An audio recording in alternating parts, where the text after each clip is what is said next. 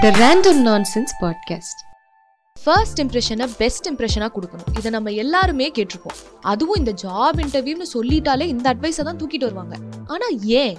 எதுக்கு? இதுக்கெல்லாம் நமக்கு பதில் கிடைச்சிருக்காது. நம்ம ஃபர்ஸ்ட் இம்ப்ரெஷனை வச்சு தான் ஒருத்தங்களுக்கு நம்மளை பிடிக்கும். அதனால தான் அந்த அட்வைஸ் நம்ம கொடுத்துருக்காங்க.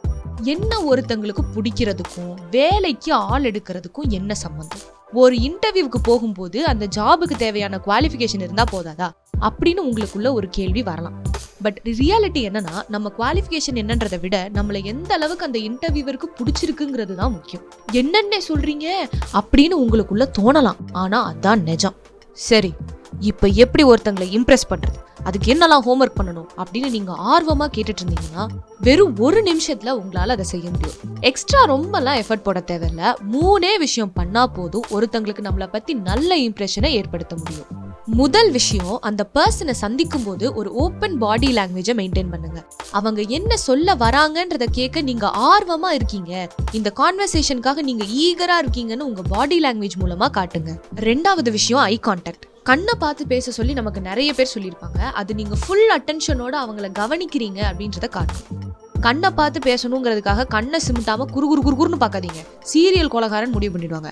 நார்மலாக பாருங்கள் ஒரு ஸ்மைலோட உங்களை இன்ட்ரடியூஸ் பண்ணிக்கோங்க. மூணாவதாக நர்வஸ் ஆகாதீங்க. ஓவர் திங்கிங் எல்லா மனிதர்களுக்குமே வரும் தான் உங்களுக்கும் அந்த சமயத்தில் வரலாம். அந்த மாதிரி சமயத்தில் நம்ம யோசிக்கிற அளவுக்கு ஒன்றுமே நடக்க போகிறதில்ல அந்த நெகட்டிவான விஷயம் நடக்கும்போது அதுக்கு என்ன பண்ணலான்னு பார்த்துக்கலாம். நம்ம நினைக்கிறது எல்லாம் நடக்கிறது இல்லை அப்படின்னு உங்கள் சப்கான்ஷியஸ் மைண்டுக்கு நீங்கள் சொல்லிகிட்டே இருக்கணும். ரெண்டாவது ஒன்றும் இல்லைடா ஒன்றும் இல்லை ஒன்றும் இல்லை அப்படின்னு சொல்லி அதை அப்பப்போ காம் பண்ணிக்கோங்க. நாம் எந்த எமோஷன் ஃபேஸ் பண்ணாலும் ஃபஸ்ட்டு மாறக்கூடிய விஷயம் நம்மளோட மூச்சு தான் நாம் சுவாசிக்கிற விதம் மாறும். இந்த சுச்சுவேஷன்லையும் நீங்கள் அதை எக்ஸ்பீரியன்ஸ் பண்ணுவீங்க. அப்போ நீங்கள் பாக்ஸ் ப்ரீதிங் டெக்னிக்கை பயன்படுத்தலாம். அதாவது நாலு கவுண்ட்டுக்கு மூச்சை உள்ளே இழுத்துக்கோங்க. நாலு கவுண்ட்டுக்கு ஹோல்ட் பண்ணிக்கோங்க. அப்புறம் நாலு கவுண்ட்டுக்கு மூச்சை வெளியில் விடுங்க. இது நீங்கள் திரும்பி நார்மல் ஸ்டேட்டுக்கு வர்றதுக்கு ஹெல்ப் பண்ணும்.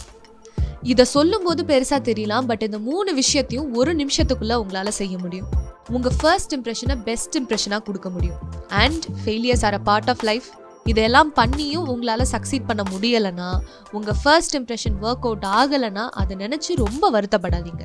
நம்ம மூளை பத்தில் ஒன்பது முறை சோகமான நிகழ்வுகளை தான் மெமரியாக ஸ்டோர் பண்ணும். நெகட்டிவான விஷயங்களை நினச்சி ரொம்ப டவுன் ஆகாமல் உங்களை நீங்களே பார்த்துக்க வேண்டியது உங்களோட ரெஸ்பான்சிபிலிட்டி இந்த எக்ஸ்பீரியன்ஸில் இருந்து நீங்கள் என்ன கற்றுக்கணும்னு பாருங்கள் உங்கள் தாட்ஸோட உட்காந்து அதுக்கான பதிலை தேடுங்க.